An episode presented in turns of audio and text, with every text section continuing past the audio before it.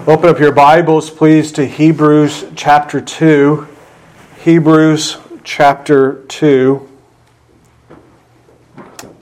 And I'm going to just read verses 1 through 4.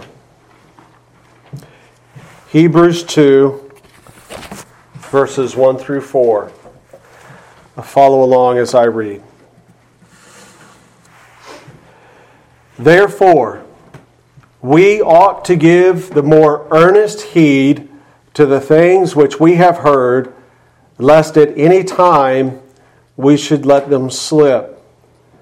For if the word spoken by angels was steadfast, and every transgression and disobedience received a just recompense of reward, how shall we escape if we neglect so great salvation, which at the first began to be spoken by the Lord and was confirmed unto us by them that heard him, God also bearing them witness both with signs and wonders and with diverse miracles and gifts of the Holy Ghost according to his own will.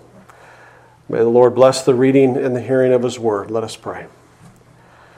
O gracious Father, we come to you now and we seek, Lord, thy assistance through your Holy Spirit to open up our hearts and our minds to the truth of what it is you would have us to learn about thyself, about thou eternal Son, and the work, the powerful work and preserving work of your blessed Spirit.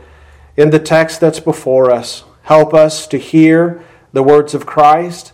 Help us to grow thereby and to love you all the more. For you are worthy of all of our praise, our worship, and all of our affections. We bless you and we thank you. In Jesus' name, amen. Well, here we come to chapter 2 of the book of Hebrews. And this is only after several weeks, six weeks, I think it is. I think we did eight sermons in chapter 1.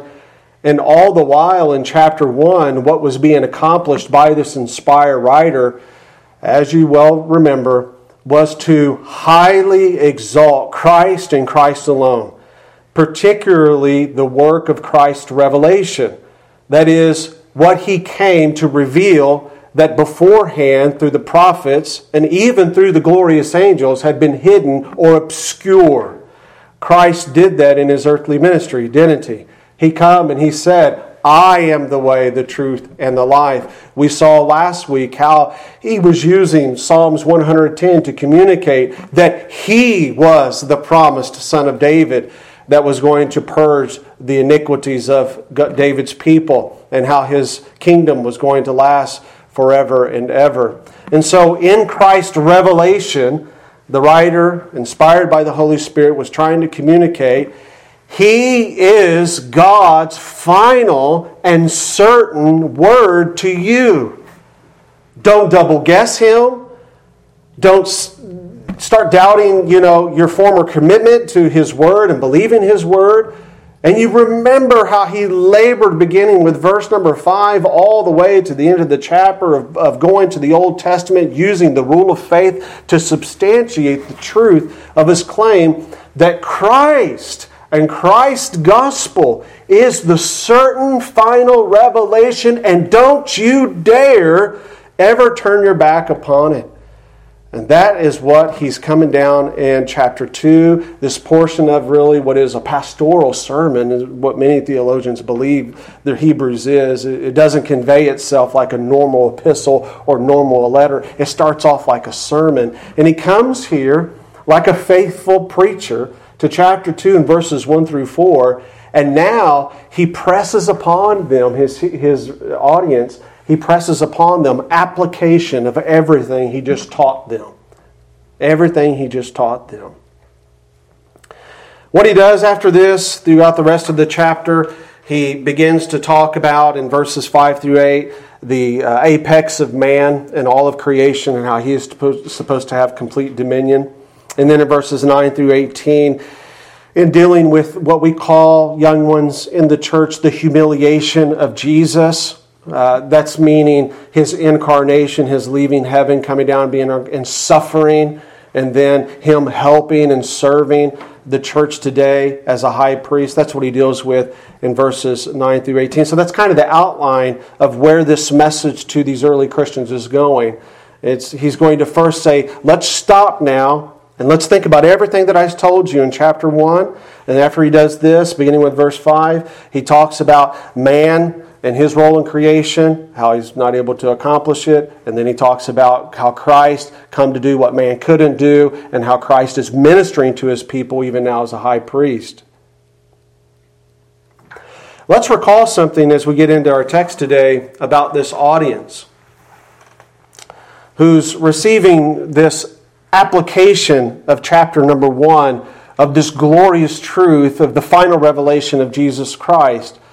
Remember that this audience wasn't Christians who were wanting to outright reject Jesus or the Christian faith. In other words, they weren't ones who were saying, oh, you know, it wasn't like they needed everything in chapter one because they were coming to a point of saying, you know what, this was all just a big hoax.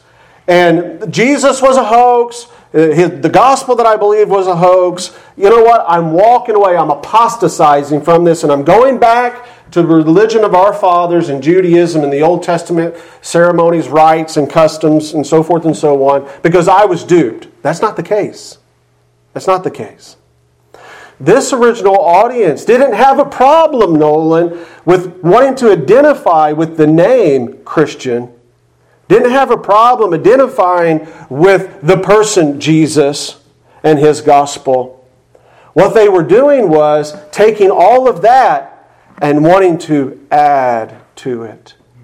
They wanted to add to the gospel of Jesus.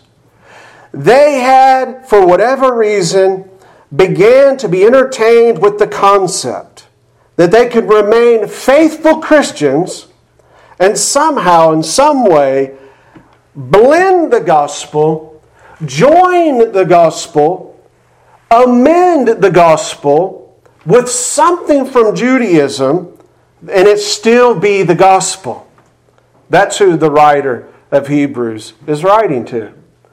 And so he comes here to chapter 2, verses 1 through 4, and we hear in these four verses that this kind of thinking, of amending the gospel, changing the gospel, possibly entertaining another way to do the gospel is absolutely unacceptable. This is, in the inspired writer of Hebrews' mind, utter apostasy, apostasy to think this way. We sense in the, the sober overtones of verses 1 through 4 that the writer of Hebrews possesses the same zeal for the purity of the gospel that the Apostle Paul had when he wrote in Galatians 1 8 these words. You remember the Galatian church? They were kind of mixed up too in a different way. They weren't trying to mix the gospel with Judaism, but they were still trying to mix it with something of their own contributions. And Paul told them, who were wanting to remain Christians and wanting to change the gospel, he said, Though we or an angel from heaven preach any other gospel to you than that which we preached unto you, let him be accursed. Now go back to verses 1 through 4. Listen to the, the writer of Hebrews.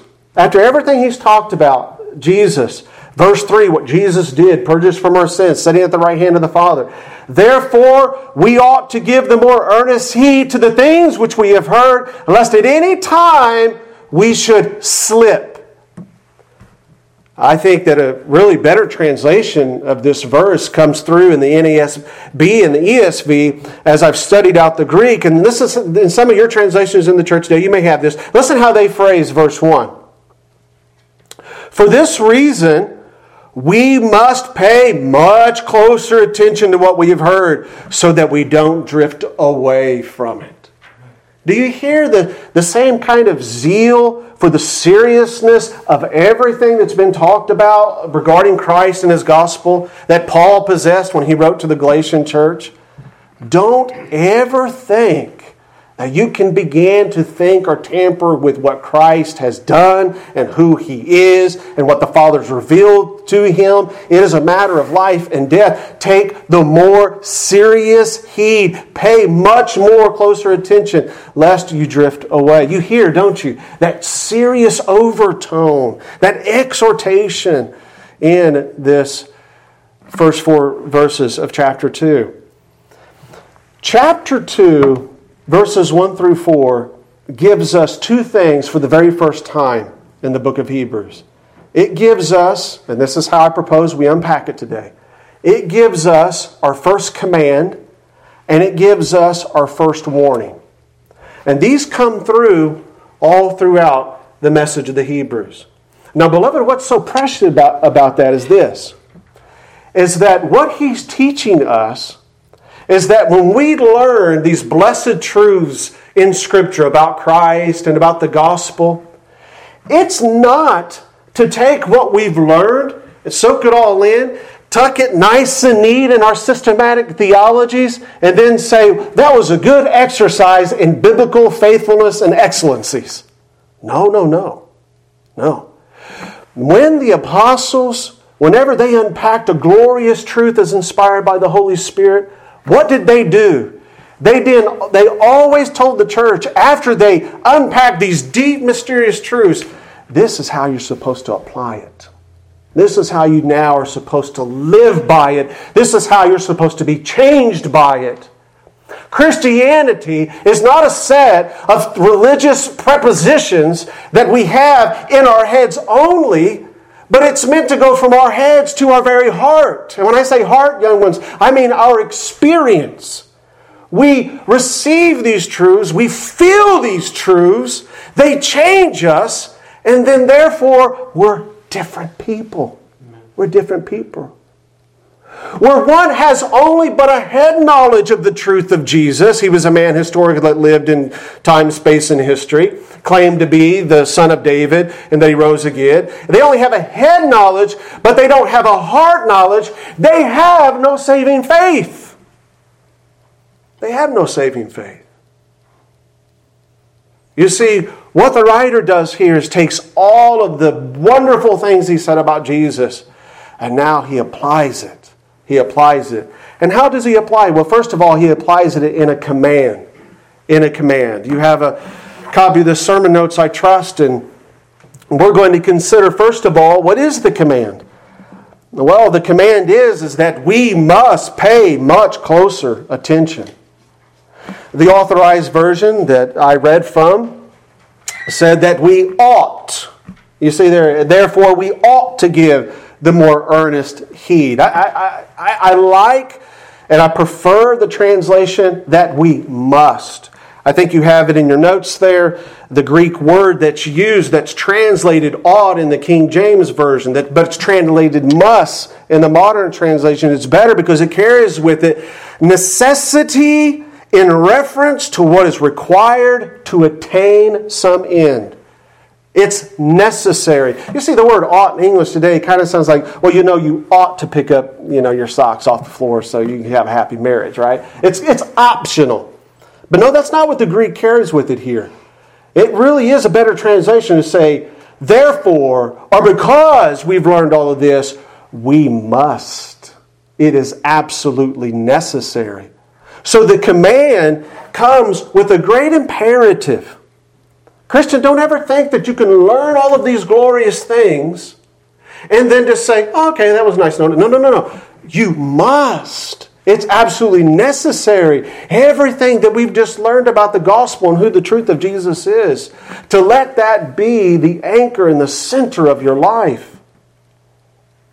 In this command, the writer warns those who are tempted to return to the religion of their fathers. And in this sense, it was the old covenant it was thinking that we could take the finished work of Jesus upon the cross that the writer of Hebrews has just established, who successfully demonstrated that it was accepted by the Father because he rose from the dead and he was placed as David's greater son at his right hand. And they thought, yeah, but, but, I still need to do this.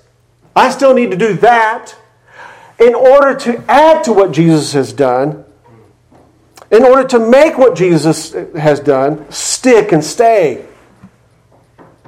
You see, they were running the danger of changing the gospel altogether, and the writer's telling them, You must, you have to, by necessity of your very making it to the end, adhere to the gospel that I've just communicated in chapter 1. This is, in other words, a non negotiable command. It is not advisable, but yet still something you could decide to agree to, uphold, defend, preserve, conserve. No, it's you must. You hear in the command this imperative, not this option. It's absolutely necessary. Give more earnest heed, you hear in the language. Pay much attention to the things heard. Well, what were the things heard? He conveyed that in chapter 1. These people were already Christians. He's writing to Christians. They had, and, and, and even more so, they were Christians who were converted out of Judaism. They were Hebrew Christians. And so the gospel that Peter, Paul, and all the other apostles were teaching, they were going right into the synagogue and they were showing them the realities of the new covenant, how it was being fulfilled in Jesus Christ. And so the things that they had heard was the passing away of the old covenant and how that Jesus was the fulfillment of all of those things. And you must never, the writer saying, ever one time think that there was one aspect of the old covenant promises that God made to his ancient people that have not been fulfilled in the new covenant reality of Jesus Christ. Now let that sink in for a minute. I'll say it again. They were taught through the preaching of the apostles. There is not one old covenant promise to the ancient people of God that hasn't been fully realized, accomplished, and is being yet fulfilled through the new covenant reality of Jesus Christ. That was the things that they had heard. That was the things that the apostles further confirmed. And according to God's will, not the apostles, we read in the text that He gave them the ability to do miracles and perform sign and wonders to further substantiate that in Christ and in the apostles and in the new covenant church, all of his promises have been fulfilled. In other words, they would have heard God the Father does not owe anyone anything, even people who are identified as Hebrew. In Jesus, all things have been made fulfilled. So now the writer of Hebrews in chapter 1 is telling these Hebrew Christians keep your eye on Christ. Don't you dare turn your eye on Christ. In fact, it is an absolute necessity that you never blink one time to the realities that I told you about Jesus fulfilling everything that in Psalms 110 our fathers were promised. In Jesus, He fulfilled everything the prophets said. His revelation is better. That's what chapter 1 is about. In Jesus, everything that the angels revealed, Jesus is better. He completed it. In Him is all in all. That's what we said in our last message that really a good summary of chapter 1 is Christ and Christ alone, right? So he's telling these Hebrew Christians who are waffling, who are wavering, who knows who's whispering what in their ears about going back to some kind of old covenant, promise, tradition, addition, amendment. No, no, no, no. You must fully accept what has been revealed in Christ.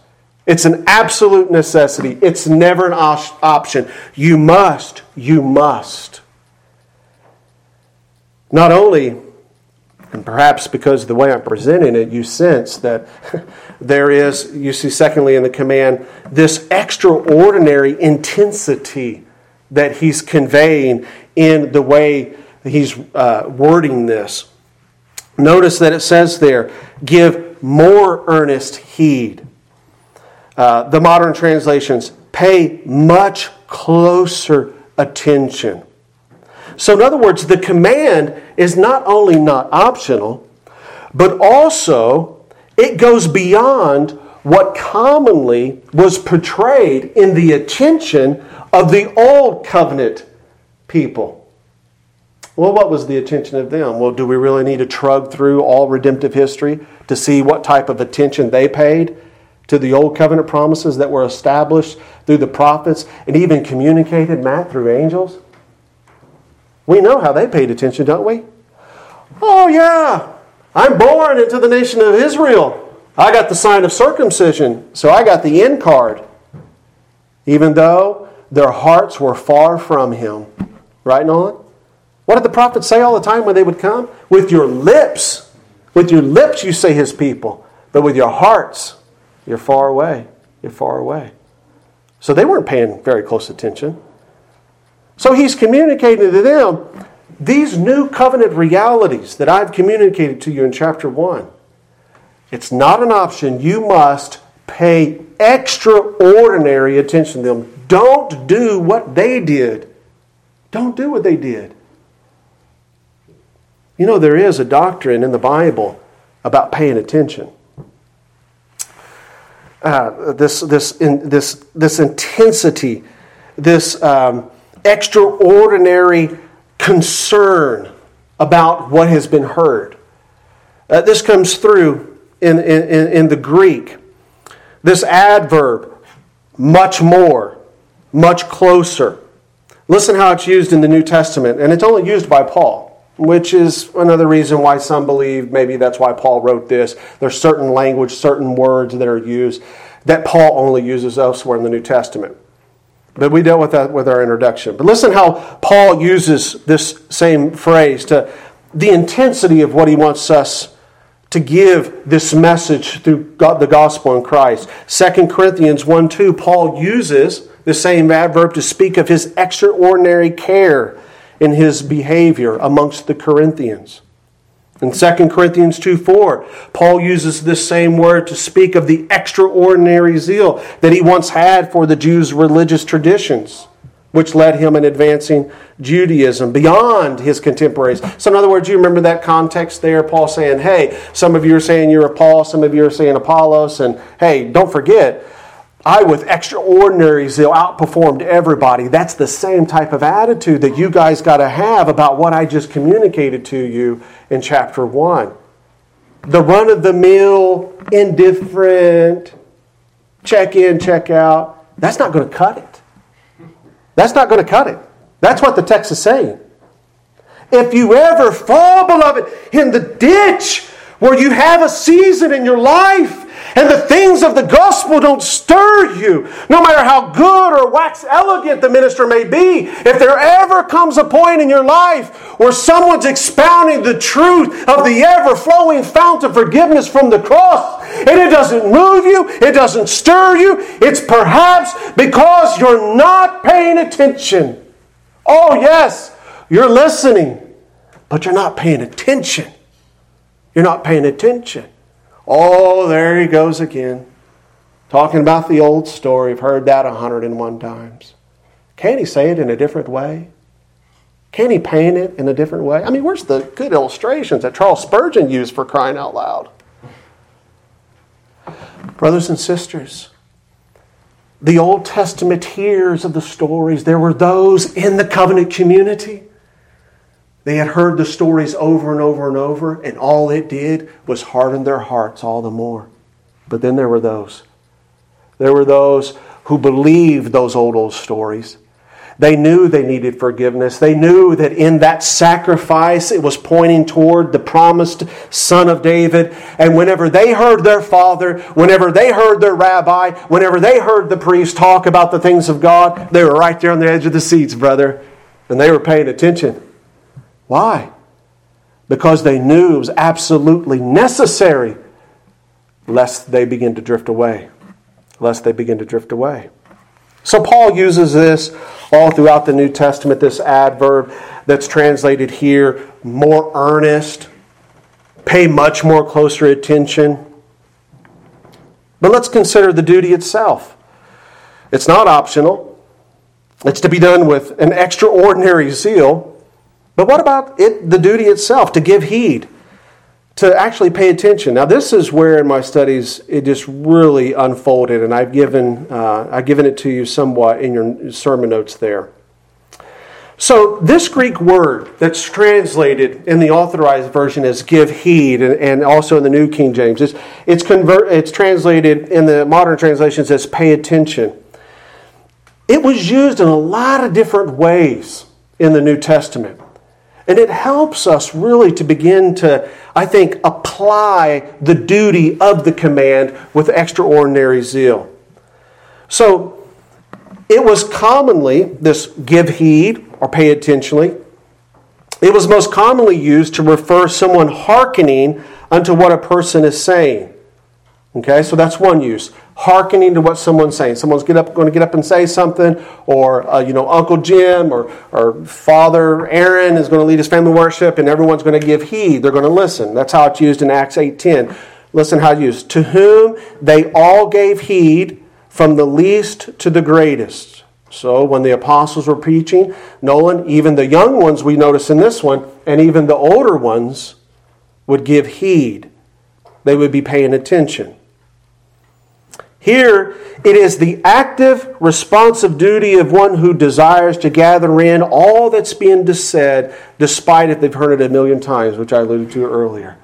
That's what the writer of Hebrews is saying. The duty is, is to give heed, to hearken, no matter how many times you've heard it.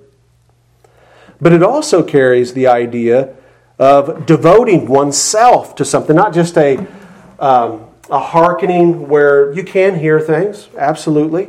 Uh, but it's, it's more than that. It's not just giving me or giving someone else who's communicating things of the gospel uh, attention, but it's actually purposefully committing oneself. And that comes through in how this same word is used in 1 Timothy 4.13 the Apostle Paul writing to young Timothy.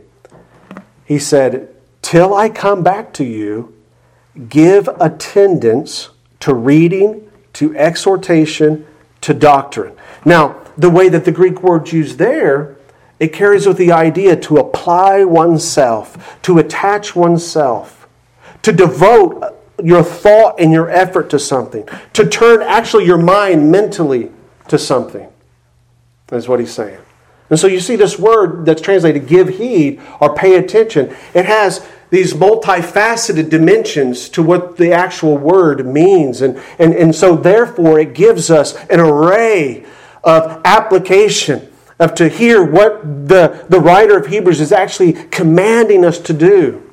I'm to yes, listen. So I need to be present. Bo, but I'm, I'm to mentally turn. I'm, I'm, I'm mentally to, you know, uh, commit myself to pay attention. And it's absolutely necessary. Enough, enough of the running jokes in churches about the half hearted, sleepy, slumbering member in the church who's just halfway attentive. You, my friend, if you are in that position, and I'm resolved after coming to this study that I will be like on top of that, like white is on rice. I will get with a brother and sister and say, listen, what is it in your life? Are you causing to be hurdles in heeding the command? Because this is not optional. When we are coming under the Word of God and His worship, brothers and sisters, if you're staying up too late watching whatever you're watching, and it's causing you to not be able to mentally be engaged, follow the points, follow the outline. And believe me, I know sometimes our outlines coming from the pulpit aren't the best. Oh, but now that's all the more reason you got to pay attention. Right? You're going to come up with your own outline during the sermon. You hear what he's saying, guys? Whatever it is, get it out of the way. Whatever it is. There was an absolutely sad story of a man who slept every church service, and his family actually thought it was a joke. It actually was a running joke in their family. Now, I don't think that the Holy Spirit inspired author of Hebrews here would think that that was very funny. In fact, I don't think the Holy Spirit inspired writer of Hebrews or the Apostle Paul, whoever, would be very popular in any church. Because if they were sitting next to that brother sleeping, they would have been right on top of that and saying, Dear brother, is it, what is going on with you, man? Are you drifting? Are you slipping? This is life and death we're talking about here. Oh, pay much more attention to the things that you are heard that you have heard. Now, to amplify that, listen how this word's also used in the New Testament in 1 Timothy 3:8, and this will blow your mind. It's also used in a very intensive way of describing addictions. Listen how it's translated in 1 Timothy 3:8, the qualifications of a deacon. Likewise, must the deacon be grave, not double tongued, and here's our word that's translated pay much attention and give heed. It's translated not given to much wine, not greedy of filthy lucre. In this light, as the drunkard has an extraordinary, single minded devotion to his habit, by which we could all rightly say that man is consumed by that addiction, that wine. That his life, it seems, revolves only around that wine. In fact, it seems to rule his entire life. And he will not suffer anything to get in the way of his desire to consume that thing that controls his life. That, my friends, is the exact same word, idea, construct that the writer of Hebrews is trying to take a stake and just pound and pound and pound. That's why he chose this word that could be unpacked in all those different ways because he wants us to see that the new covenant realities that I talked about in chapter 1 with the superiority of Christ and his revelation and fulfilling all the things God promised ought to be the constant focus of your life as if you're addicted to it. He can't say it in much more stronger language, can he? It's not optional. And oh, shake off anything that's preventing you from being totally consumed by it. Now, before we move on to the warning, the application is very simple, isn't it? When the things of God are being talked about, when um, family worship, and I've already applied it this way a couple times, or even on the Lord's Day at a prayer meeting, perhaps, can you, rightfully beloved, be described as one who understands that no matter how achy I feel, no matter how tired I am, it is absolutely necessary. Oh, God, give me grace right now to be mentally and fully engaged in what's taking place here because it's the most important thing that will keep me like a ship anchored and rooted in to what you've done and what you're still doing. Can you be described that way? Oh boy, I tell you, if you could only ever spend 10 minutes at the front of a church, especially in a bigger church or a smaller church, you got fingernail clipping going on. Like I said, you're talking about slumbering Sam in the church. Um, you know, just I know little ones will be little ones. Don't take this the wrong way, but a, you know what I mean. It's just kind of you know not really any attempt to try to get anybody to pay attention. You know, here's a here's a real good idea for us if we have younger ones, and I'm not preaching anyone here. If anything, I'm preaching to my family. How about how about we make sure that everyone goes potty because we've got small bladders in the families, right? Go potty before the church service. Not three or four times during the church service. You guys get the point, right? I mean, it just, what are we doing? How do we apply that? Can we honestly say that we're paying attention? We're giving heed? Because that's what the text means. The urgency of this exhortation, this command, is now set up against a backdrop of not a hypothetical warning, it's a very real warning. And so let us look at the warning. Therefore, we ought to give the more earnest heed, there's the command, to the things which we've heard, lest at any time we should let them slip. There's the warning drifting, slipping. That's why I entitled the message, Beware of Drifting. In the authorized version, in the New King James, it's translated this Greek phrase, let them slip. I think that the better translation is carried by the modern ones, which is drift away. Pay close attention, and here's the warning lest you drift away. So, first of all, the danger being warned of is drifting away. This is the only place in the New Testament where this Greek phrase is used, and it carries with it the idea of gliding by, of floating by. So it has a nautical type of connotation to it, kind of like a boat that's not anchored securely or tied off good. It just a kind of not right away, right? Have you guys ever been uh, like on a little lake and you got a little boat and you didn't really get it up, you know, shored good and it kind of gets carried out there and next thing you know, somebody, ah, hey, the boat! And you know, you got to go out there in about four foot of water and get it, but you got it, right? Well, that's kind of what this term means. It means just kind of slowly and over a period of time. The next thing you know, it's out there on the sunset. And boy, it's in some dangerous predicaments because there's a storm coming now. Ah, now we got to call the Coast Guard, you know, that kind of situation. So, this drifting away, I think, is a better translation. Beware of these things lest you drift away. The danger is very real, as I said. It's not just hypothetical, and that's how the writer is intending it to be. Be careful, take heed, listen, pay attention as if life and death depends upon it because it's necessary lest you start drifting. The clear implication of this text is what we must firmly do in the grace that God gives us is to keep our eye upon Christ and the faith that He's given us to maintain a life or death grip upon the truths of it. Through neglect of the very real danger of being swept away in the currents of our flesh, the devil in this world, like an out of control boat, they're very real.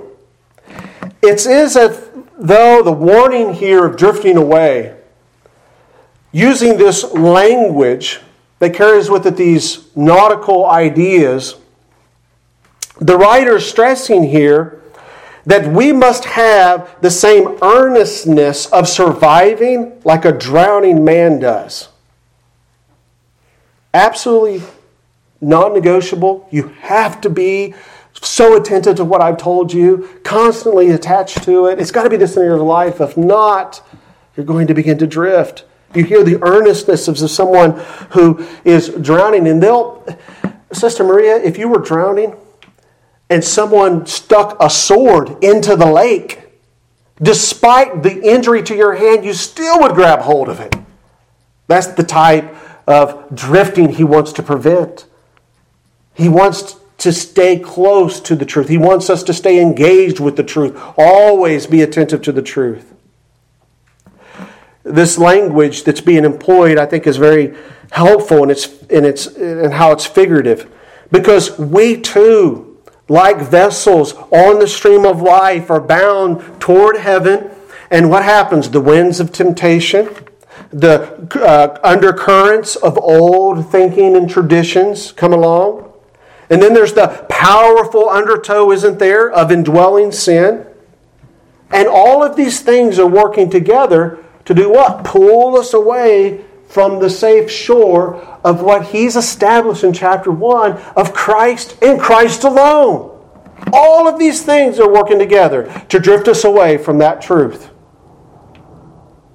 Now, we're going to learn in the coming weeks that in verses 9 through 18, we know objectively, beyond a shadow of a doubt, that in Christ we are truly kept safe. Our vessels are guaranteed a safe passage to heaven. And we only and can only depend upon His power and faithfulness to get us safely to the shores of heaven. We'll learn that in verses 9 through 18. But ah, be careful. Be careful Christ's promised power and faithfulness, which we will learn about, are manifested in Scripture as being in accord with and in harmony with fixed laws of how he does things. And this is one of them that we're hearing about right here. The Christian sailor must constantly give earnest heed to the instructions that the master navigator gives. And if you do, if you do, listen. If you do stay on the course, when you get off the course, you repent and come back on the course. Christ is going to use that to get you safe to the heavenly shores. Oh, true, we will learn in coming messages Christians are kept by the mighty, the mighty, sound like I was from Kentucky down there, everybody. The, the mighty, preserving, sovereign power of God. Yes, we will learn that. But how is that done?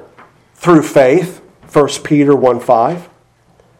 And while we will learn that we are saved by the gospel, which we have formerly heard, they must, as we are learning here today, always keep it in their memories and never turn away from it. 1 Corinthians 15 2. Or to say it another way, as we're going to find over, over in Hebrews 3:14, we must hold fast, there's another command, hold fast the beginning of our confidence steadfast to the end. It's a necessity. You have to do it. You have to do it. Thus, here in our text today, verses 1 through 4, the drifting away is immediately due to a lack of seriousness and care and taking heed to ourselves and our doctrine of what Christ has done. And it's easy to do. You're going to doubt yourself. You're going to think that you've got to do this or that or that to finish what Christ has done. There's all types of things that are going to cause you to drift away from what's been established in chapter 1. And when you begin to drift, it's a very real reality that you may drift so far to demonstrate you never knew the truth of chapter 1 to begin with.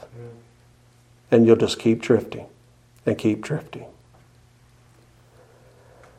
What is the consequence of drifting? Is this just a hypothetical warning or is it real?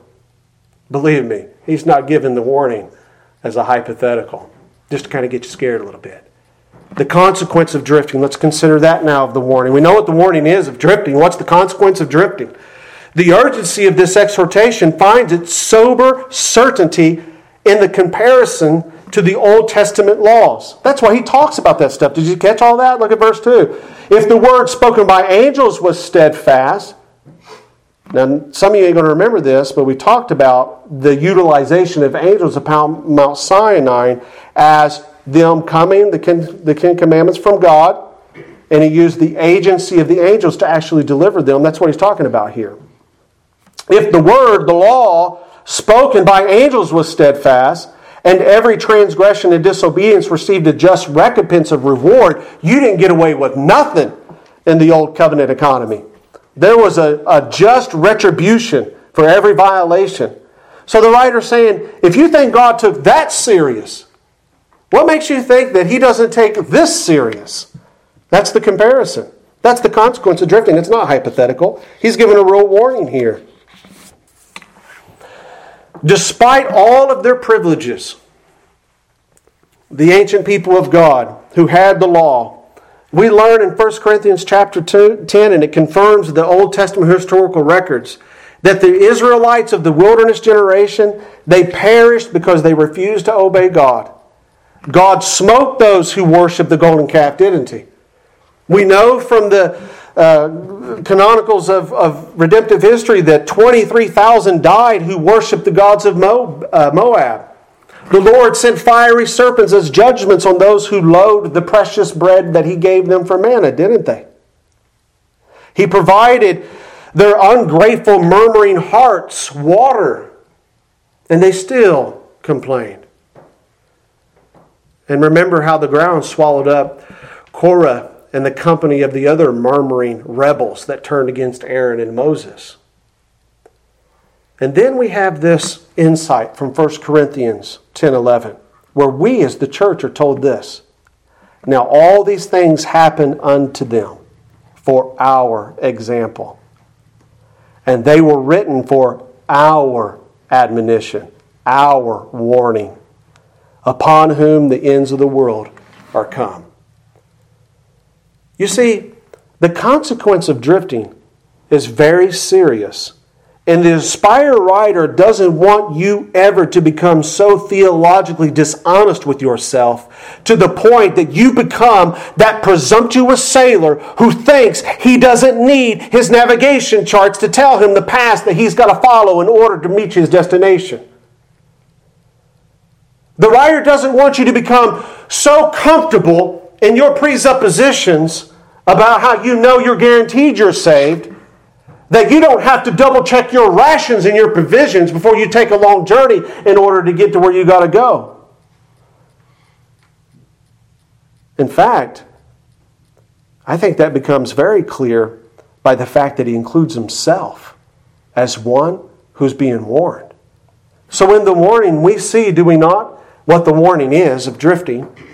We see the consequences of drifting that it is a real serious threat. It's a life and death issue. And then we see who it is being mourned.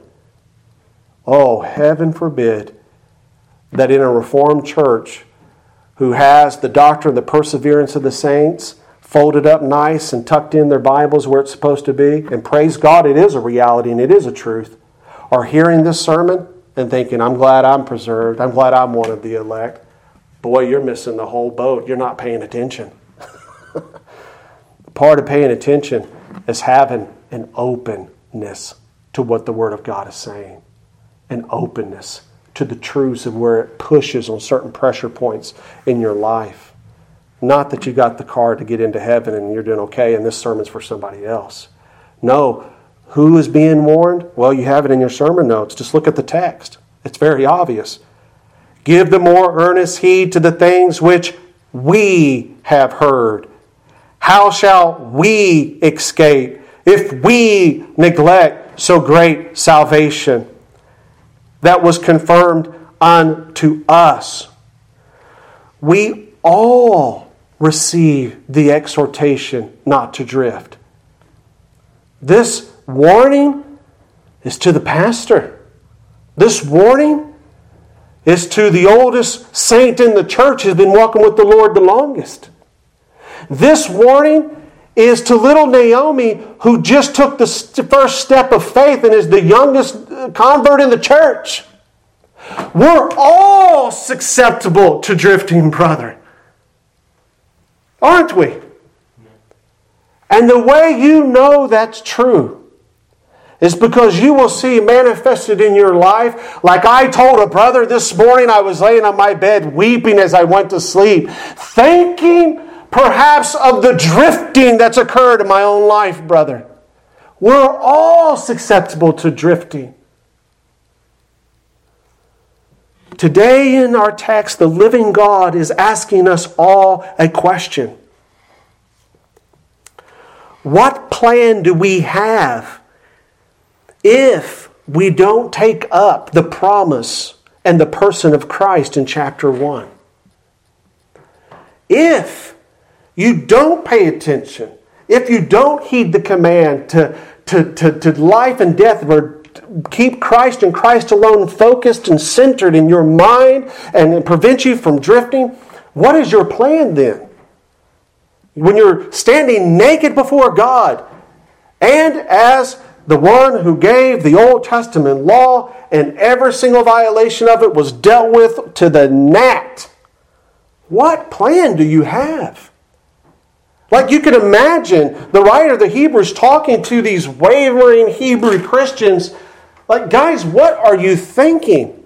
What is your backup plan?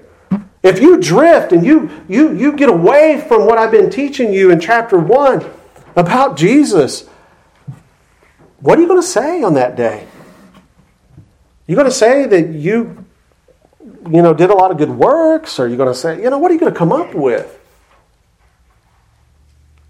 If we turn our backs from Christ, Christ alone, by faith alone, through grace alone, which is the gospel, we cannot hope to be saved by any other means. The warning is real, and it's to all of us, beloved. Be ye warned, pay much attention. And this is indeed what the writer of Hebrews is going to say later on in chapter 10, verse 26, when he tells them, after Christ, there isn't any longer any sacrifice for sins. It's Christ and Christ alone. So, brother, we just have to hang all of our hopes on Christ. Well, there's a clear command here, there is a clear warning. So, what's the remedy? What's the remedy? I don't want to drift, brother. I don't want to drift and begin to entertain other things of the gospel that aren't true of the gospel. I don't want to begin to drift and to think that it's Jesus plus something else. So, what's the remedy?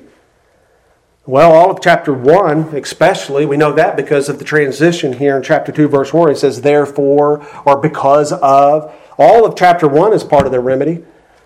Whenever you're drifting from the truth of the gospel, go back and read chapter 1 of the book of Hebrews over and over and over again.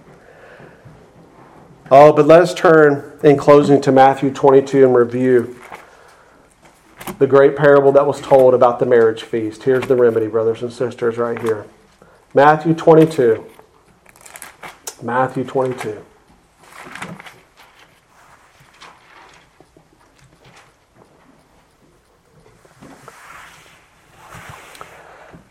Jesus answered and he spake unto them by parables, and he said, The kingdom of heaven is like unto a certain king which made a marriage for his son. And he sent forth his servants to call them that were bidden to the wedding, and they would not come. Again, he sent forth other servants, saying, Tell them which are bidden, they're being invited to come to the wedding. Behold, I have prepared my dinner. My oxen and my fatlings are killed, and all things are ready.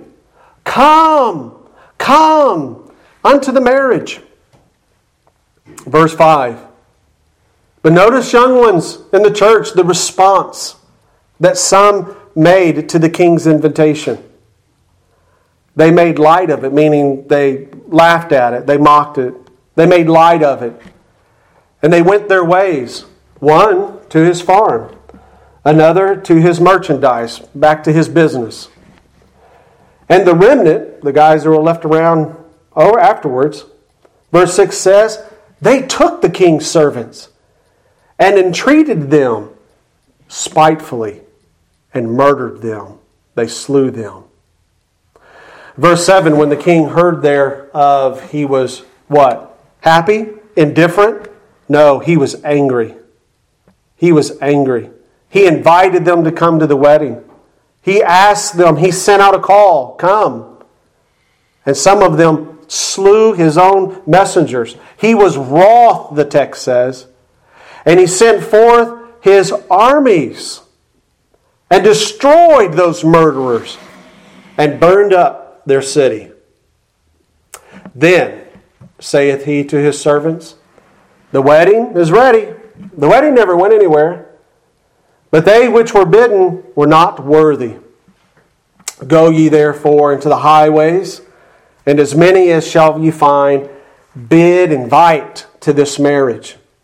So those servants went out into the highways, and they gathered together all as many as they could find, both bad and good, no respecter of persons. And the wedding was furnished with guests. And when the king came in to see the guests, he saw there was a man which had not on a wedding garment. He got into the wedding unawares, wasn't supposed to be in the wedding. He was falsely there. And he saith unto him, Friend, he's in the midst of the wedding, guys. Get the picture here. Friend, how camest thou hither not having a wedding, garment? And the man was speechless. Then said the king to the servants, Bind him hand and foot and take him away and cast him into utter darkness. There shall be weeping and gnashing of teeth, for many are called, but few are chosen think of the picture here of the wedding. There are those who were invited to come. They received a wedding garment. They are there. They're rejoicing to be in the wedding. Ah, but there's someone else in the wedding. There's another person in the crowd who looks as though they might are supposed to be there and belong. But when it's, find, when it's found out that they don't have a wedding garment, or they said, oh, it's okay, you can still hang around and be in here. No, no, no. They're bound up and they're casted out, aren't they? Beloved, this is the picture of what we're seeing here back in Hebrews. There are some that the writer of Hebrews is writing to that are in the wedding. They're all gathered round and they're identifying that they're part of the wedding party. But guess what? They really don't have a garment. They never really truly clung to Christ and Christ alone. That's the wedding garment that I'm applying here. And because they don't have Christ and Christ alone, it's Christ and something else. Their wedding garment is no wedding garment at all. And the more that they drift in that error, the more that they lose sight of the truth of the gospel, that it's faith alone, by grace alone, through Christ alone, they're going to be found out. They'll be found out because they will drift so far to where the wrath, the wrath, the wrathful king will notice they're not part of the wedding feast. Bind them up, cast them into outer darkness. Beloved, those who are here today hearing this message, can you truly say that you are depending on Jesus Christ and Him alone for on that great judgment day when you stand before God? Or is it you and Jesus together is why you're going to be accepted by God? You cannot add one thing to the finished work of the cross of Christ. That's the gospel.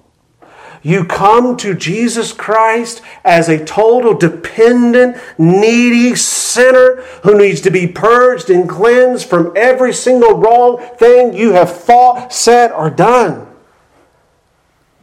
And that's where you get the wedding garment, which is his blood soaked garment that gets placed over you and that's what the king's looking for on that day.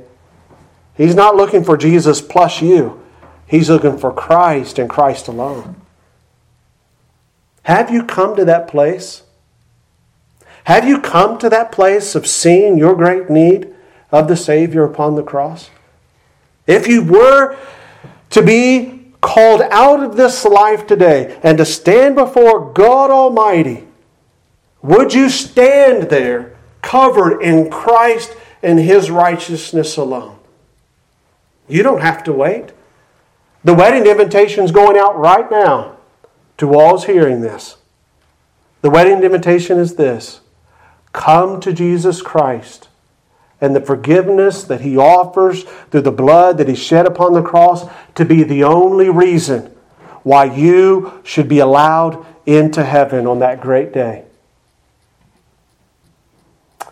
Well, may the Lord bless the reading, the hearing, and the consideration that we've given. The word here of warning us not to drift from the old, old paths of the gospel. Let us go to the Lord in prayer and give thanks. Our gracious Heavenly Father, we come before you, Lord, at the end of considering these verses, and we ask you, O Father, that you would speak to us and Lord, ever keep us humble, Father. Keep us humble, Lord, even the very best of us, O oh Father, when we hear these precious truths. Can at times, Lord, after many, many repetitions, Father, begin to just kind of grow indifferent to them. Oh, but the, the cross and the, and the blood and the Savior, oh, how we long to know it more and more. Oh, to experience it afresh more and more. Oh, Father, give us, we pray, a tender heart, a sensitive conscience to the things of Christ and the gospel. We pray, O oh Father God, that your Spirit would continually to grow and to sanctify us. And as we learned today, oh, keep us anchored, anchored to Christ and Christ alone. Keep us, we pray, O God, as we trust in your promises from your word, from ever drifting, from ever slipping and floating away. We pray that through your simple and precious means of grace, that you will effectively work within our hearts and in our minds, despite all of the other things that are working together in unison, it seems at times, to pull us away from this truth of what the writer of Hebrews expounded upon in chapter 1. Keep us, oh, in the safe harbor, we pray, Father. We are but mere weak and feeble creatures. Preserve us, keep us. Oh, and never forsake or leave us. We love you only because you first loved us. And we pray now as we approach this blessed remembrance of the finished work of Jesus and the Lord's Supper, that it would be a reminder to us today, if any of us in here are drifting, oh, to come back to the cross and Christ alone. We worship you, we thank you, and we ask now your tender blessings upon us. In Jesus' name, amen.